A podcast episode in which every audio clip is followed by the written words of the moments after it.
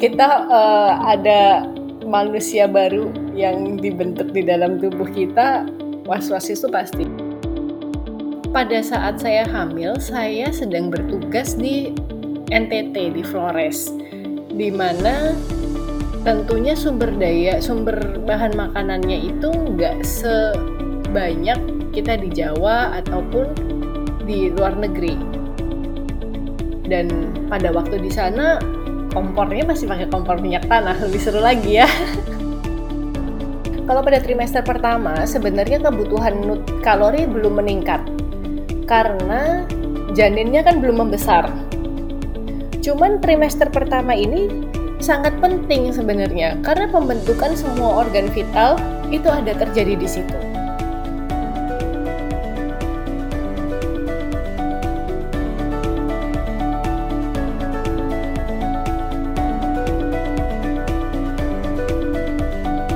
Halo semuanya, selamat datang lagi di podcast Sehat Seutuhnya season yang kedua bersama saya Will Yonas.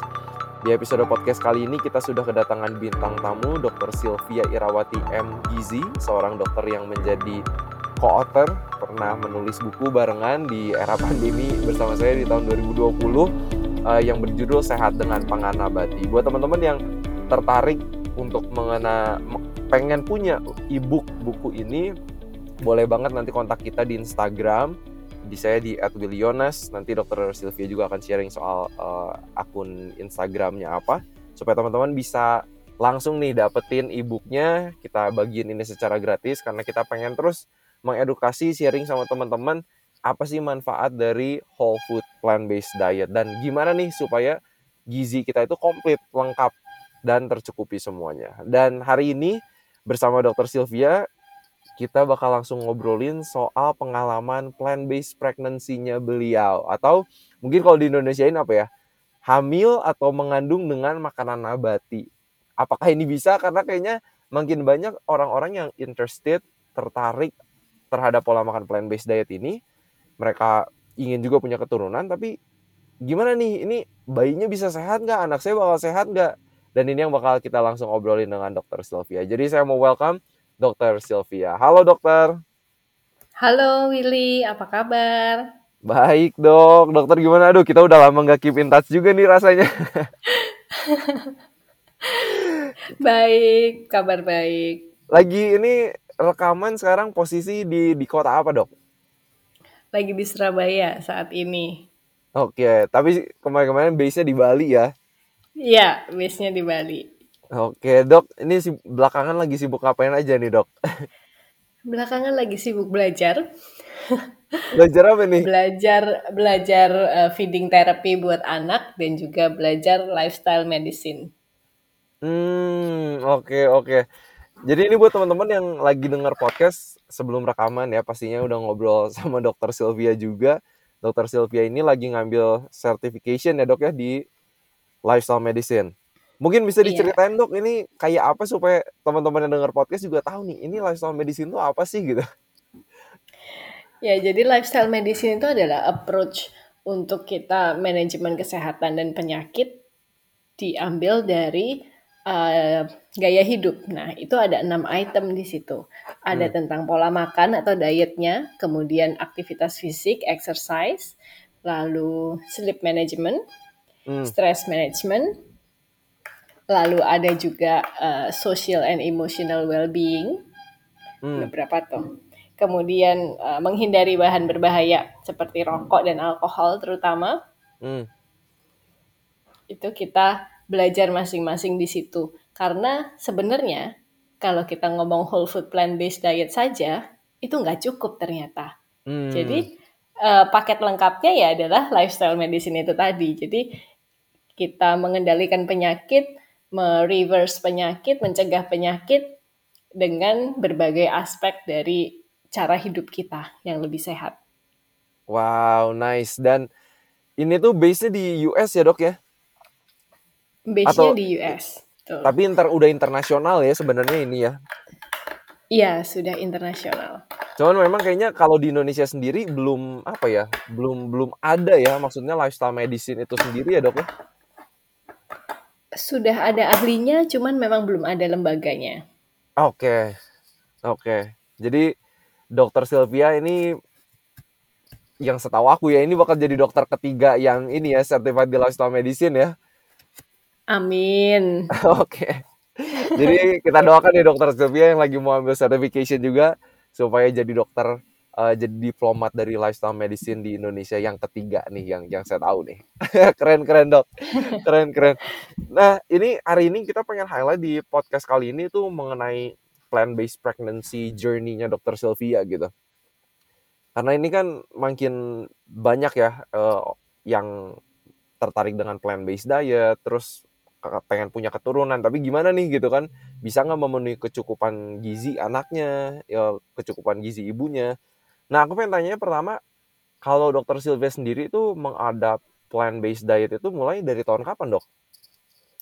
Saya plant-based mulai dari tahun dua ribu tiga belas kira-kira.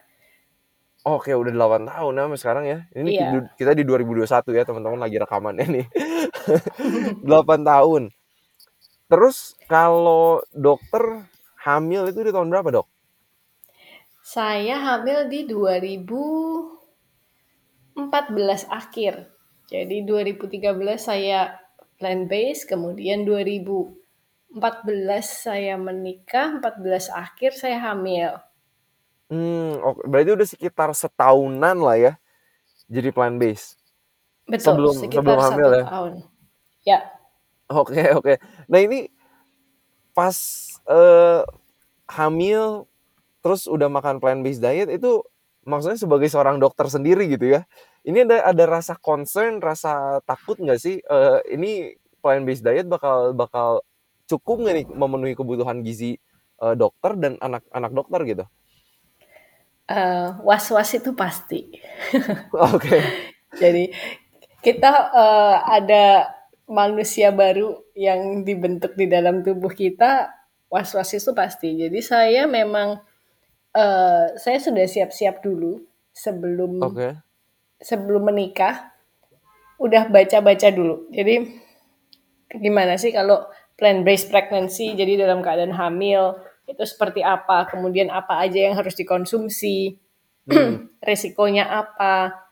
Uh, yang harus dipenuhi apa? Gitu.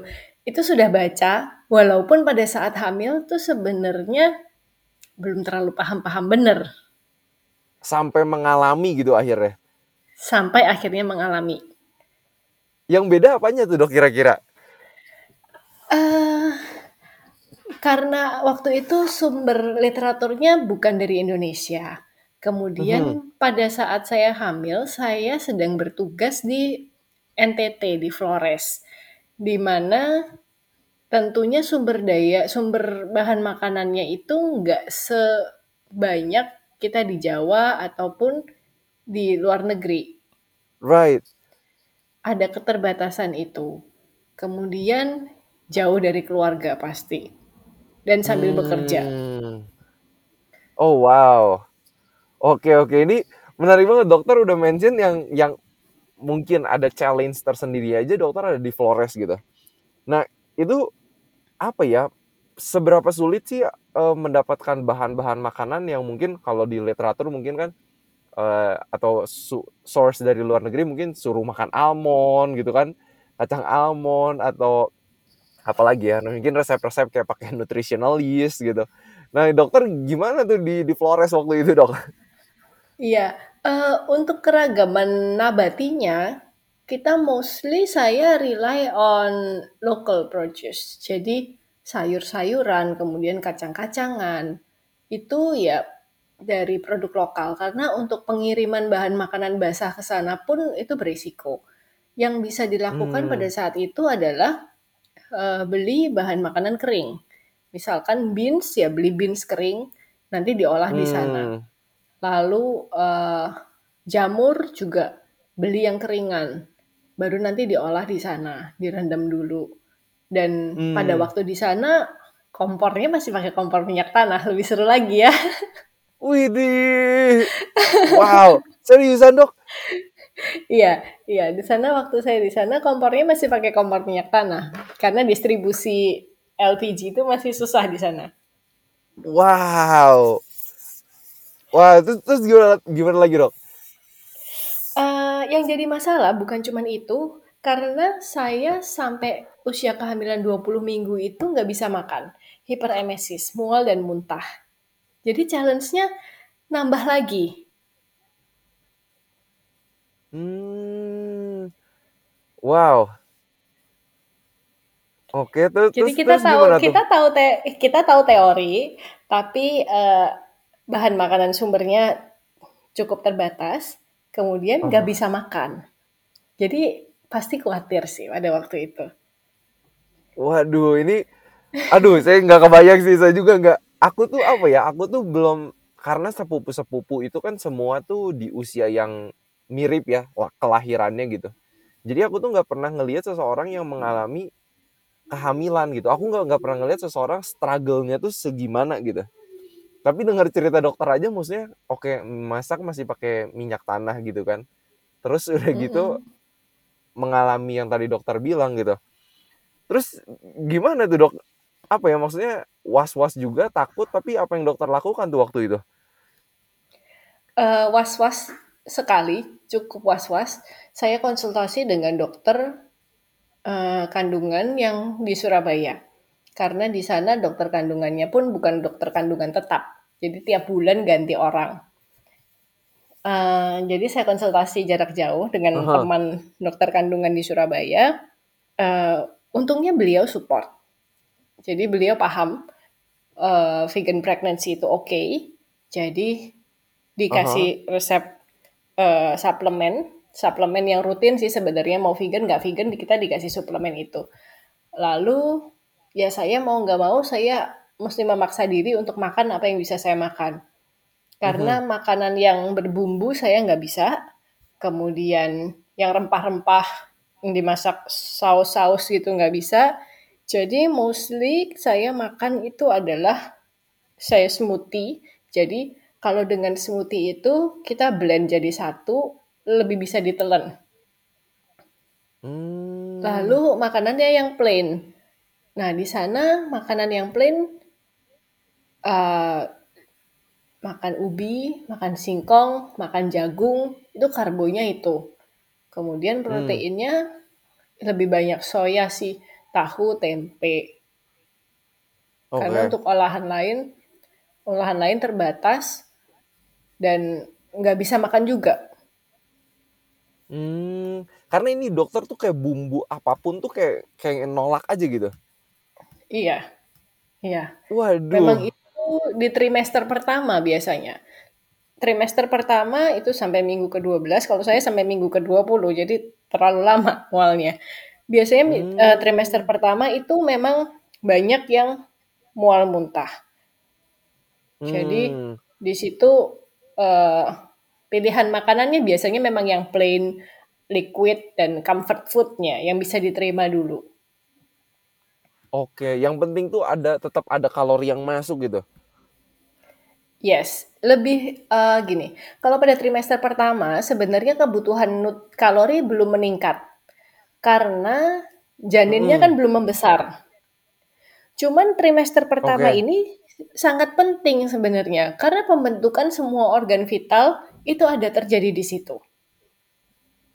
Hmm, jadi kalorinya tidak meningkat tapi um, zat gizinya, nutrisinya, mineralnya itu perlu sekali di periode ini.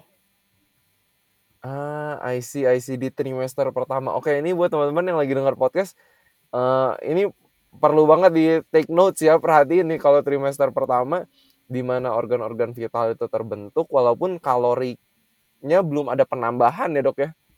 Iya, belum ada penambahan kalori. Oke oke dok tadi uh, sorry aku pengen tanya tadi dokter kan mention biasanya emang uh, ibu hamil suka dikasih suplemen gitu kan sama dokter Obgyn. Iya. Yeah. Itu bi- yeah. suplemen apa sih dok biasanya? Yang pasti rutin itu adalah uh, folat dan uh, iron, zat besi. Ah oh, itu mah mau folat, ibu yeah. plant based atau enggak juga dikasih berarti ya? Betul, pada semua ibu hamil dikasih itu. Okay. Sebagian juga ditambah ekstra kalsium. Kalau sudah di trimester hmm. dua atau tiga. Oke, I see, I see. Tadi dokter mau mention kenapa tuh asam folat sama iron, dok? Uh, pada ibu hamil terjadi keadaan yang namanya hemodilusi. Jadi uh, cairan di dalam tubuhnya itu meningkat sehingga uh, hemoglobinnya turun, kadar H B-nya biasanya turun pada semua ibu hamil. Jadi di sini kita support dengan penambahan zat besi. Hmm. Lalu folat, karena kalau kekurangan folat itu bisa terjadi neural tube defect. Folat sangat penting untuk perkembangan sistem saraf dan otak. Hmm. Jadi itu harus dicegah dan harus diberikan uh, suplemen folat untuk memastikan bahwa asupan folat ibu hamil itu cukup supaya nggak ada terjadi gangguan uh, saraf di anaknya. Hmm, I see. Itu kayaknya waktu itu kasus, ya aku ingat pas di kelas gizi waktu dulu kayaknya spina bifida ya dok ya. Betul. Kayaknya sempat apa he, maksudnya ada satu waktu di Amerika aku lupa sih tahunnya, kayak banyak banget tingkat kejadiannya, makanya sereal-sereal di Amerika langsung difortifikasi sama folat ya. Kalau nggak yeah, salah yeah. seingat aku. Oke oke itu jadi kalau buat ibu hamil berarti asam folat sama iron, terus kalsium juga suka dikasih di trimester mulai kedua ya dokter bilang tadi ya. Iya, yeah, kalsium juga biasanya diberikan. Tapi yang pasti rutin itu iron dan folat. Hmm, I see. Kenapa kalsium dikasih, dok? Kalsium itu dikasih, uh, oke, okay, di trimester satu juga sudah ada peningkatan. satu, dua, tiga itu sebenarnya sudah ada peningkatan kebutuhan. Jadi kalau kita lihat A K G, angka kecukupan gizi, itu hmm. meningkat dua ratus miligram dalam ah. kehamilan. Oke. Okay. Karena pembentukan uh, tulang muskuloskeletal, tulang dan otot di bayi itu memerlukan kalsium juga. Hmm, oke, oke. Jadi dari awal kalau dikasih, suka dikasih karena emang kebutuhannya memang sudah meningkat ya dok ya? Betul, karena kebutuhannya meningkat. Oke, oke. I see, I see. Oke, ini makin menarik nih dok. Makin menarik. Uh, kalau ketika seseorang lagi mengandung nih dok, itu apalagi yang mau mau plant based nih, uh, ada nggak sih nutrisi-nutrisi tertentu yang sangat perlu diperhatikan supaya dapatnya cukup gitu dok? Sebenarnya mau plant based dan tidak plant based itu sama saja requirement-nya, kebutuhan gizinya hmm. sama. Jadi kalau di trimester pertama itu belum ada peningkatan kalori. Kalau trimester kedua, kebutuhan kalorinya sudah meningkat sekitar tiga ratus sampai tiga ratus lima puluh kalori per hari.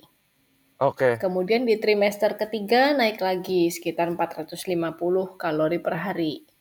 Kebutuhannya meningkat seiring dengan bertambah besar dan perkembangan janinnya. Hmm. Nah, komposisinya sebenarnya tetap sama. Kalau di Amerika ada yang namanya My Pregnancy Plate. Jadi seperti my plate, satu piring dibagi uh-huh. menjadi uh, kelompok-kelompok makanan. Kurang lebih sama. Cuman kalau kita vegan, plant-based, berarti kita sumber proteinnya itu dari nabati. Hmm. Jadi jadi sebenarnya konsepnya sama ya dok ya? Konsepnya sama, cuman kita substitusi saja. Sumber proteinnya dari hewani ke nabati. Oke, oke. Nah, dok, itu kalau di Indonesia sendiri kan ada isi piringku nih. Udah ada nggak yeah, sih kayak isi piringku betul. untuk untuk pregnancy gitu? Isi piringku itu yang saya tahu bagi anak-anak dan orang dewasa ya. Ah, oke, oke, oke, oke. Aku juga belum pernah aware sih, maksudnya. Uh, apakah ini tuh bisa menjadi panduan buat ibu hamil, tapi misalnya apa ya, ya porsinya ditambahin mungkin uh, sehingga kalorinya tercapai gitu ya di trimester kedua sama ketiga. Nggak tahu nih, aku juga aku juga belum belum tahu nih. Mungkin dokter kandungan lebih tahu ya, atau ahli gizi ya. Isi piringku sepertinya isi piringkunya tetap sama kok dengan yang orang dewasa, cuman porsinya ya. Uh, hmm. Memang karena kebutuhan kalorinya meningkat, jadi harus di, ada extra portion. Sebenarnya tambah hmm. tiga ratus lima puluh kalori itu nggak banyak, Will. Nah ini yang benar, aku pengen tanya. Karena kan ada yang bilang tuh ngomong ibu ini kayak makan buat dua orang gitu. Nah, padahal gimana tuh? No, no, no. Enggak, jadi hamil itu bukan sebagai excuse untuk kita makan lebih banyak ya. Oke, okay, oke. Okay. Apalagi masih trimester pertama. Trimester pertama nggak perlu ekstra kalori. Kemudian jadi trimester kedua biasa bu- sebelum hamil aja gitu kan? Di trimester pertama iya. Hmm, asalkan okay. sebelum hamil emang komposisi makanannya udah bener ya. Oke. Okay. Nah, kalau yang di trimester kedua, di mana ada ekstra tiga ratus empat puluh kalori tadi, itu sebenarnya nggak banyak. tiga ratus empat puluh kalori itu uh, kira-kira satu buah jeruk, ditambah dua puluh almond, ditambah sepotong coklat. Itu tiga ratus lima puluh. Jadi kita bisa katakan kalau di trimester dua, ekstra snack, bukan ekstra meal. Oke, ini penting ya. Extra snack bukan extra meal. Iya, kayak satu cup satu cup yogurt tambah satu satu cup strawberry itu tiga ratus kalori kira-kira. Oh, jadi wow, itu mah dikit ada dong. Itu, iya makanya itu dikit kan. Jadi kebutuhannya itu sebenarnya nggak sebanyak itu. Makanya ibu-ibu tuh kadang uh, banyak yang nyantol. Kalau istilahnya ibu-ibu ya, habis melahirkan hmm. berat badannya nyantol berapa gitu. Nah. Itu seringkali itu karena itu dok, maksudnya jadi mereka tuh bukan makan extra snack tapi malah extra meal gitu. Iya, extra meal itu bisa kita lakukan di trimester ketiga. Jadi ah. empat ratus lima puluh kalori itu sama dengan satu porsi makan utama. Hmm, ya. Kurang lebih seperti itu gambarannya. Oke, berarti trimester ketiga tuh minggu keberapa sampai minggu keberapa masa kehamilan tuh dok? dua puluh delapan sampai kelahiran. Oke, minggu dua puluh delapan sampai kelahiran baru itu extra meal yang kita butuh, yang dibutuhkan ibu ya. Iya. Oke, ini buat teman-teman yang lagi dengar podcast Sehat Seutuhnya, ini penting banget ya di di garis bawahi ya. Berarti dokter bilang tadi trimester pertama itu sebenarnya nggak butuh ekstra kalori, uh, tapi uh, apa dengan catatan pola makan sebelumnya udah seimbang ya. Uh, udah yeah. gitu di trimester kedua itu ada penambahan extra snack. tiga ratus kalori tadi kelihatan kedengerannya emang nggak banyak ya yang dokter Sylvia tadi sharing. Udah gitu di trimester ketiga baru extra meal. Nah aku pengen tanya dokter, kan trimester pertama tuh dokter struggle banget ya untuk untuk makan gitu kan. Kalau yeah. di trimester kedua sama ketiga pengalaman dokter sendiri gimana tuh? Saya sudah mulai ada nafsu makan di atas dua puluh minggu. dua puluh minggu berarti bulan ke-lima ya. lima Kurang uh. lebih ya. Ya itu udah mulai bisa makan dikit-dikit. Uh, udah mulai bisa masak. Jadi hmm. awalnya tuh bau-bau bumbu gak bisa. Nah di atas dua puluh minggu udah mulai bisa masak. Di situ malah bereksperimen dengan berbagai macam uh, bahan. Hmm. Jadi di situ udah mulai bisa uh, bikin tempe burger, patty. Kemudian... Um, makan di sana banyak singkong, banyak ubi ya kita olah. Kalau comfort food di tempat saya tugas dulu dingin di gunung, jadi uh-huh. kita suka bikin bubur Manado. Ah oke, okay. Bubur Manado. Ya, yang... mantap mantap sayurnya kan banyak banget tuh. Iya sayurnya banyak banget. Jadi sesuatu yang comforting buat kita, kita modifikasi uh, dengan bahan-bahan nabati. Ah oke. Okay. I see, I see. Dan, dan udah gitu sampai masa kelahiran gitu makanan udah nggak nggak masalah lagi ya dok ya? Iya udah nggak masalah lagi. Oke, tapi penasaran juga tuh dok, pas lagi dokter dua puluh minggu pertama struggle tuh suami gimana dok? Oh dia panik. Suami dan orang tua saya pasti panik. Hmm. Karena mereka khawatir pasti. Ini ya. Udah vegan, terus nggak bisa makan, terus bayinya gimana? Tapi ya puji Tuhan, Uh, perkembangan janinnya baik, penambahan berat badan tiap kali kontrol juga baik. Hmm. Walaupun Jadi, uh, walaupun gimana dok? Walaupun pada saat pada saat lahir anak saya lahir tiga puluh tujuh minggu. Jadi memang uh, sedikit lebih awal daripada yang seharusnya di tiga puluh sembilan. Hmm, oke. Okay. Berat badannya dua koma lima. Jadi walaupun nggak kurang, batasan berat badan cukup itu dua ribu lima ratus gram. Jadi walaupun nggak kurang tapi ya mepet. Hmm, oke. Okay. I see, I see.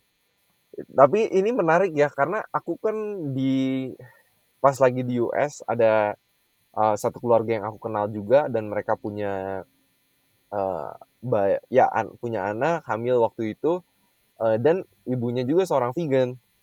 Tapi lucu juga kalau dia, karena mungkin mas- makanan nggak sempat sih jadi masalah di trimester awal, aku ingat. Tapi udah gitu anaknya lahir kalau nggak salah hampir berapa ya, tiga setengah kilo ya atau atau atau empat gitu ya. Menarik sih, kayak apa ya, unik, maksudnya tiap kelahiran pasti unik ya dok ya, beda-beda iya, gitu. Beda-beda. I see, I see. Nah itu kayaknya suami dokter tuh pas lima bulan pertama makan gimana tuh dok, kalau kalau dokternya nggak bisa nyium bumbu gimana tuh dok? Dia makan gak enak pasti. Jadi dia belajar juga untuk lebih mandiri. Oke, okay, I see, I see. Ini supaya apa ya? Ini buat yang lagi dengerin podcast juga, kalau laki-laki bersiap-siap juga gitu kan, kalau istrinya lagi hamil, lagi nggak bisa makan, nggak bisa nyium ya bumbu atau gimana, ini juga kita harus survive kan. Harus survive, betul. Maksud saya makan sayur sama buah, sayurnya ya cuman direbus polos dan ya buah, dan itu memang memang benar apa yang yang uh, dikatakan penelitian ya, kalau apa yang dimakan ibu itu kan janinnya rasakan dari betul, aroma ketuban. Nah anak saya pun juga gitu, sampai sekarang dia nggak terlalu suka banyak bumbu, lebih suka yang plain. Oh ya? Ya, jadi kalau wow, mau masak buat dia, simpel banget. Cuma sayur direbus selesai. Nggak perlu dimasak macam-macam. Wow, ini ini yang menarik nih. Ini yang menarik, karena karena biasanya kan ya gitu ya dok. Kita kan suka baca dari penelitian gitu. Tapi dokter ngalamin sendiri gitu kan. Uh, dokter pas lagi awal-awal kehamilan nggak suka bumbu. Eh, anaknya juga jadi keikutan, Sarah. Iya. Anaknya jadi keikutan. Oke, oke. Menarik, menarik yang ya. Yang ini, yang orang-orang sering uh, percayai adalah ketika hamil harus banyak makan daging. Nah, sempat dengar gitu nggak, Will? Sempat, aku sempat dengar juga. Nah, itu gimana padahal, dok? Nah, padahal yang dibutuhkan adalah protein. Dan yang direkomendasikan dari My Pregnancy Plate tadi, itu malah limit red meat. Hmm. Jadi kita pilih sumber protein dari nabati maupun hewani, tapi kita batasi daging merah, terutama daging merah olahan, processed meat, itu tetap okay, harus dibatasi. Processed meat berarti jatuhnya kayak lebih hotdog ya? Salah ya betul, ya, sosis, nugget, burger gitu ya. Hmm. Itu malah bener, harus dibatasin kalau kita ikut panduan Amerika. Untuk semua ibu hamil, bukan yang plant-based aja. Hmm. Oke, daging merah mah berarti udah kayak apa ya? Ya benar-benar serius harus dihindari lah ya. Yes. Untuk untuk ibu hamil ya. Itu yeah, itu karena di, efeknya limit, apa dok? Takutnya tuh efeknya kemana dok? Kalau ibu hamil itu makan eh, daging merah? Uh, daging merah itu memang sumber protein dan sumber zat besi juga. Mm-hmm. Cuman daging merah itu tidak boleh dilupakan bahwa adalah sumber lemak jenuh dan mm. golongan dua A di uh, sumber karsinogen, kanker, penyebab kanker. Jadi kalau digolongkan itu proses meat itu grup satu. Grup satu artinya semua proses meat, proses red meat itu adalah penyebab kanker, udah ada secara ilmiah memang menyebabkan hmm. kanker. Kalau daging merah itu probably causing cancer, kemungkinan menyebabkan kanker. Hmm, okay. Itu red meat. Jadi ya kalau kita mau konsumsi daging merah, ya mesti harus berpikir ulang-ulang, bukan hanya dari sisi benefitnya, tapi dari sisi resikonya juga. Hmm, betul, betul ya. Jadi karena kan makanan kan kayak daging kan bukan datang cuma protein doang ya dok ya. Yang kayak dokter yeah. bilang ada lemak jenuhnya. Kayak kalau protein nabati datang dengan fibernya, dengan seratnya, dengan fitokimia yang lain. Jadi kan sepaket ya, kita harus ngelihatnya ya dok ya. Betul. Oke, oke. Kita ini makan makanan, bukan kita makan Uh, zat gizinya, kita makan the whole food bukan cuma proteinnya. Jadi lihatlah makanan itu sebagai satu paket. Betul, aku suka banget itu, suka banget uh, sama pandangan itu, karena kan kita kadang nekeninnya gitu ya, oh ya butuh protein gitu, tapi kan kita juga perlu mempertimbangkan yang lain gitu kan, apakah betul, yang lainnya ini bagus nggak ke tubuh kita gitu, itu yang perlu kita pertimbangkan. Nah dok, aku pengen tanya lagi nih soal uh, suplemen. Kalau selain dari suplemen uh, asam folat, zat besi, kalsium, ada nggak yang dokter konsumsi juga selama plant-based pregnancy ini, dok? Selama plant-based pregnancy, saya lebih mengutamakan whole food. Jadi dibandingkan dengan cemilan, snack-snack, roti-roti, kue-kue, saya lebih banyak uh, makan whole food beans-nya, kemudian hmm. dibikin jadi hummus, lalu oat, oat lebih bisa saya terima daripada makan nasi. Oh wow. Entah kenapa. Kemudian smoothie, buah, sayur dibandingkan dengan masakan biasanya makan Chinese food, Indonesian food. Ya itu hmm. sometimes once in a while masih ada uh, pingin variasi makanan seperti itu, tapi lebih banyak whole food pada hmm. saat hamil. Oke, okay, oke. Okay. Kalau dari kayak misalnya B dua belas atau misalnya kadang ada orang juga yang kayak tambah uh, omega tiga misalnya uh, untuk suplemen pas pregnancy, itu itu necessary nggak sih dok, atau sebenarnya bagusnya untuk diobrolin sama dokter obgyn masing-masing gitu? B dua belas secara prinsip untuk yang plant-based diperlukan. Hmm. Jadi memang vitamin B dua belas itu uh, esensial untuk untuk pelaksana plant-based. Tapi dalam hal kehamilan selalu konsultasikan apapun suplemen yang mau dikonsumsi ke dokter kandungan. Hmm, oke. Okay. Supaya ini ya, dilihat overall ya kesehatan bayinya juga, kondisi bayi, kondisi ibu gitu dok ya? Iya, karena kalau menurut saya dokter kandungan itu partner kita ya. Di ketika kita hamil hmm. kita sama-sama uh, merawat nih janin. Jadi apapun hmm. menurut saya sebaiknya dibicarakan dengan dokter kandungannya. Oke, oke. Wow, itu dokter ini juga ya. Wow, a blessing juga dapat apa? Dokter kandungan di Surabaya yang support plant-based juga ya. Kayaknya yeah. itu wow, itu karena kayak kayaknya apa ya? Banyak yang tak, ada enggak sih dok yang dokter temu ya? Aku enggak tahu sih. Dokter kandungan yang jadi takut mungkin uh, apa? handle dokter misalnya yang uh, memilih untuk plant-based pregnancy gitu, kira-kira ada nggak sih dok? Ah, nggak berani ngomong. Kalau saya sih nggak pernah ngalamin. Oke. Okay. Nggak pernah ngalamin, tapi uh, kadang kita sebagai pasien juga takut ya, segan, karena kita sendiri juga sudah ngejudge dokternya, takut jangan-jangan ini nggak boleh. Uh, hmm. Jujur aja, jadi kalau mau merencanakan kehamilan, ke dokter kandungan, kemudian ke dokter anak, jujur aja, sampaikan apa adanya bahwa kita plant-based, mau merencanakan kehamilan atau sedang hamil, nanti ke dokter anak pun juga begitu, jadi disampaikan keadaan sebenarnya supaya bisa saling support. Hmm, Kalaupun okay. memang dokternya menolak, ya itu adalah tanda bahwa kita mesti cari yang lain. Hmm, Karena okay. dalam, kita perlu support system. Betul. Partner yang kayak jadi, dokter bilang tadi yes. ya. Ya, kita perlu partner, kita perlu support system. Jadi kalau memang ada yang ganjel, ada yang tidak disepakati, ya lebih baik cari yang yang sejalan, yang bisa support kita. Karena hmm. kalau ditutup-tutupin itu ya nggak bagus hasilnya. Hmm. Nanti sebagai ibu-ibu pasti galau sendiri. Anaknya berat hmm. badannya kurang, tapi takut ngomong sama dokternya. Kalau vegan takut dimarahin. Nah, Nah itu udah kurang bener tuh. Hmm, seharusnya ada transparansi dari awal ya. Iya. Oke, wow, ini ini tips bagus banget nih buat teman-teman. Jadi ada transparansi, ngomong uh, ke dokternya masing-masing supaya dokternya pun bisa bantu kan, karena itu kan partner-partner kita gitu dalam dalam menjaga uh, bayi ini terus tumbuh sehat ya dok ya. Iya. Oke, ini ini ini bagus banget nih.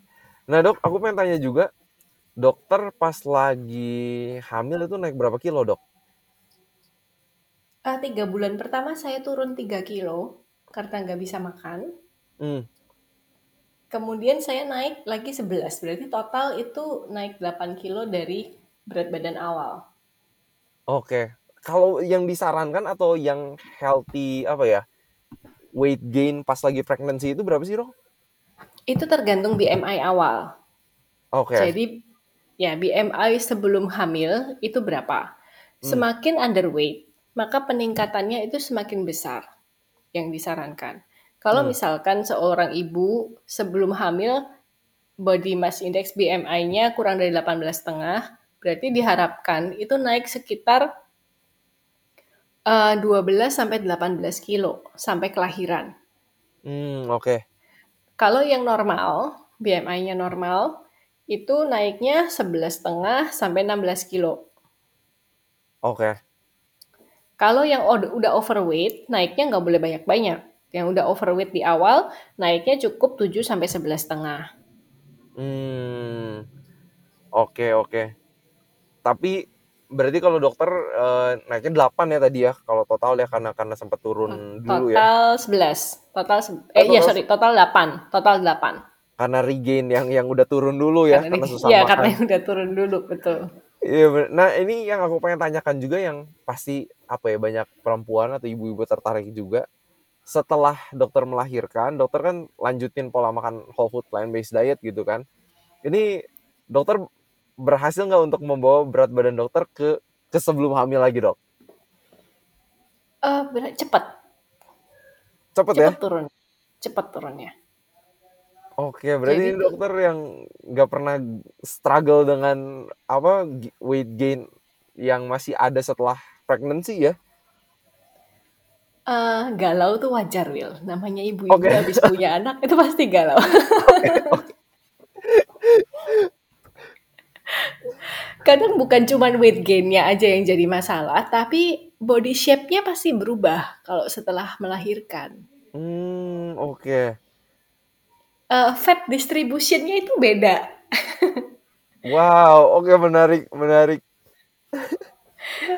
Ya, jadi. Uh, Kalau pengalaman saya sendiri, plant-based, kemudian melahirkan, saya sendiri direct breastfeeding, jadi saya menyusui eksklusif, hmm. itu turun berat badan kembali ke berat badan awal itu cepat. Kurang lebih di bulan ke tiga itu sudah kembali. Hmm. I see, I see. Berarti dokter mah ini ya, lancar-lancar, lancar jaya lah ya untuk balik ke ininya ya. Tapi lancar jaya untuk lancar jaya penuh perjuangan. Nah kalau itu dokter di combine maksudnya apakah exercise juga misalnya, apakah latihan otot perut juga atau gimana tuh, apa aja yang dokter lakukan tuh kira-kira, Dok? Saya nggak sempat exercise karena saya handle anak sendiri, jadi hmm. uh, nggak ada yang bantuin, sudah capek. Idealnya sih harus exercise ya, idealnya hmm. begitu. Uh, postpartum period ini krusial karena emotionally belum balance, sering mood swing.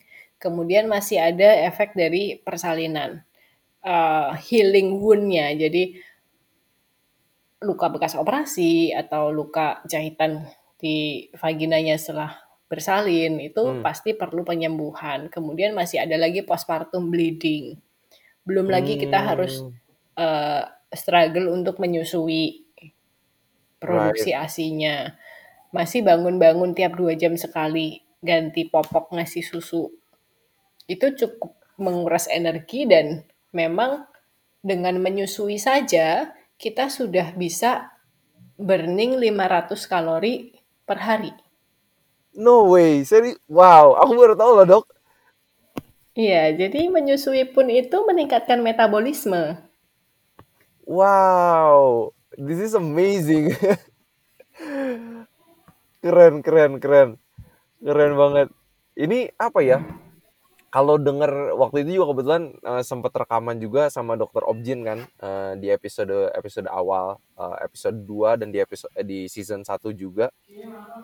Uh, apa ya? Setiap kali denger aku denger apa yang seorang perempuan lewati di masa kehamilan dan setelah melahirkan ya, postpartum itu apa ya, kita kayak makin appreciate gitu apa yang ibu seorang ibu lakukan gitu. Kayak banyak banget gitu yang dilewati tuh, kayak dokter tadi kasih cerita kayak gitu aja, kayak itu kayak full time job gitu. Kayak full time job banget gitu, kayak apa maksudnya, uh, ben- maksudnya bangun-bangun harus nyusuin anak, ganti pampers, udah gitu masih struggle dengan postpartum bleeding juga. Wow, nggak ngerti siapa yes. yang dialami. Sebenarnya ketika kita melahirkan seorang anak, ibu itu punya uh, superpower yang baru ditemukan, hmm. yang kita nggak pernah tahu sebelumnya. Jadi bisa punya kemampuan, extra energy, extra ability yang memampukan kita sebenarnya setelah kita melahirkan. Wow, wow ini, aduh saya harap yang lagi denger podcast juga ini kita jadi lebih appreciate ini ya, ibu kita, appreciate perempuan ini. They go through a lot. They they go through a lot ya. Um, nah dok, aku pengen tanya nih. Uh, waktu itu dokter tadi udah mention uh, anak dokter uh, lahir, udah gitu. Berarti lahir tahun dua ribu berapa dok? Lahir tahun dua ribu lima belas. Sekarang yeah. berarti udah usia enam ya? Ya yeah, enam setengah sekarang. Gimana nih dok kondisi anaknya sekarang dok? Uh, baik, sehat, ceria dan karena saya membesarkan dengan plant-based juga, hmm. um, yang menonjol adalah compassion-nya. Hmm. Jadi dengan kita tidak mengkonsumsi hewani, kita memberikan pengertian bahwa semua makhluk hidup itu punya nyawa dan perlu di, dihargai, sama-sama ciptaan Tuhan. Hmm. Jadi uh, compassionate sekali. Hmm. Secara wow. kesehatan juga tidak ada masalah yang berarti, dan saya juga bersyukur saya dipertemukan dengan dokter anak yang support dengan vegan. Hmm. Ketika saya belum melahirkan, saya sudah mencari dokter anak yang uh, walaupun dokter anaknya tidak vegan tapi bisa menerima, bisa support. Hmm.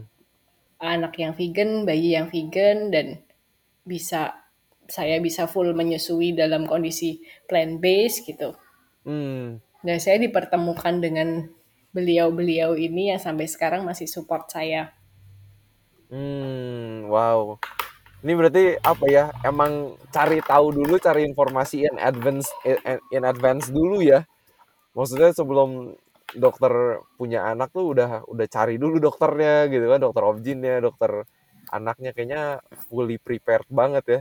Walaupun uh, se-prepare seorang ibu untuk mempersiapkan kehamilan, kayaknya banyak surprise-nya juga ya dok ya? Betul. Tapi ya kita memang harus well prepared. Karena hmm. bagaimanapun kita harus mengakui bahwa plant-based ini masih belum banyak diterima. Hmm. Baik di dari dunia medis, kemudian di masyarakat. Jadi ya kita harus well prepared. Hmm, betul, betul, betul. Wow, dok, ini seru banget kayaknya dengar pengalaman dokter, uh, journey dengan plant-based pregnancy-nya. Semoga teman-teman yang lagi dengar podcast Sehat Seutuhnya bisa dapat uh, apa ya, insights, uh, knowledge juga dari pengalaman dokter Sylvia ini. Dokter, kira-kira ada tips-tips nggak uh, yang dokter pengen sampaikan ke pendengar podcast Sehat Seutuhnya? Supaya mereka juga bisa punya plant-based pregnancy yang well prepared gitu dok. Ya, jadi uh, dari American Dietetic Association sendiri sudah menyatakan bahwa plant-based diet itu aman dilakukan oleh semua golongan usia, termasuk ibu hamil, ibu menyusui, hmm. uh, bayi dan anak-anak. Hanya tolong supaya perkembangannya pun optimal, kita juga terhindar dari masalah dan kegalauan yang pasti dialami. Hmm. Uh, kita perlu punya support system, kita belajar, kita baca, kita cari tahu, dan konsultasi dulu. Bagaimana sih kita menjalankan plant-based pregnancy, uh, plant-based breastfeeding ini supaya optimal. Dari segi hmm. nutrisi kita, kita benar gitu, nggak sampai kekurangan nutrisi, hmm. nanti janinnya juga tumbuh sehat, bayinya lahir dengan keadaan yang baik. Hmm, yes. Jadi yes. benar-benar harus well planned. well planned apapun ya. Itu sebenarnya apapun itu mau mau plan based mau nggak plan based sebenarnya secara umum kita semua harus well planned. Kita harus tahu apa hmm. benefitnya apa risknya. Betul betul. Wow dokter ini thank you banget apa yang dokter udah sharing. Mungkin last question yang aku baru kepikiran yang dokter uh, aku belum tanya dokter nih. Kalau dokter waktu uh, pas lagi menjalankan uh, kehamilan ini sempat ini nggak ketemu ahli gizi atau uh, dokter gizi klinik mungkin apakah untuk dihitungin kebutuhan kalorinya itu sempat nggak? Uh, karena saya backgroundnya gizi, saya hitung sendiri. Oh iya bener. betul betul betul. Tapi sebaiknya Tapi... iya. Sebaiknya iya, karena saya pun hmm. dalam saya menghitung saya juga masih konsultasi sama teman-teman. Untuk make sure aja ya? Iya, untuk make sure, benar.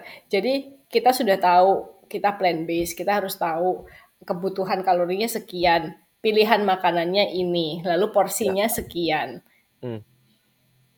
Itu harus well-planned, karena memang ya well-planned, plant-based diet lah yang, yang direkomendasikan. Right, betul. Jangan unplanned plant-based diet ya. Iya, iya. Apalagi nyangkut dua nyawa ya. Aduh, itu betul, betul banget, betul banget. Jadi kira-kira kalau kalau kalau dokter kan ada background ini gizi ya.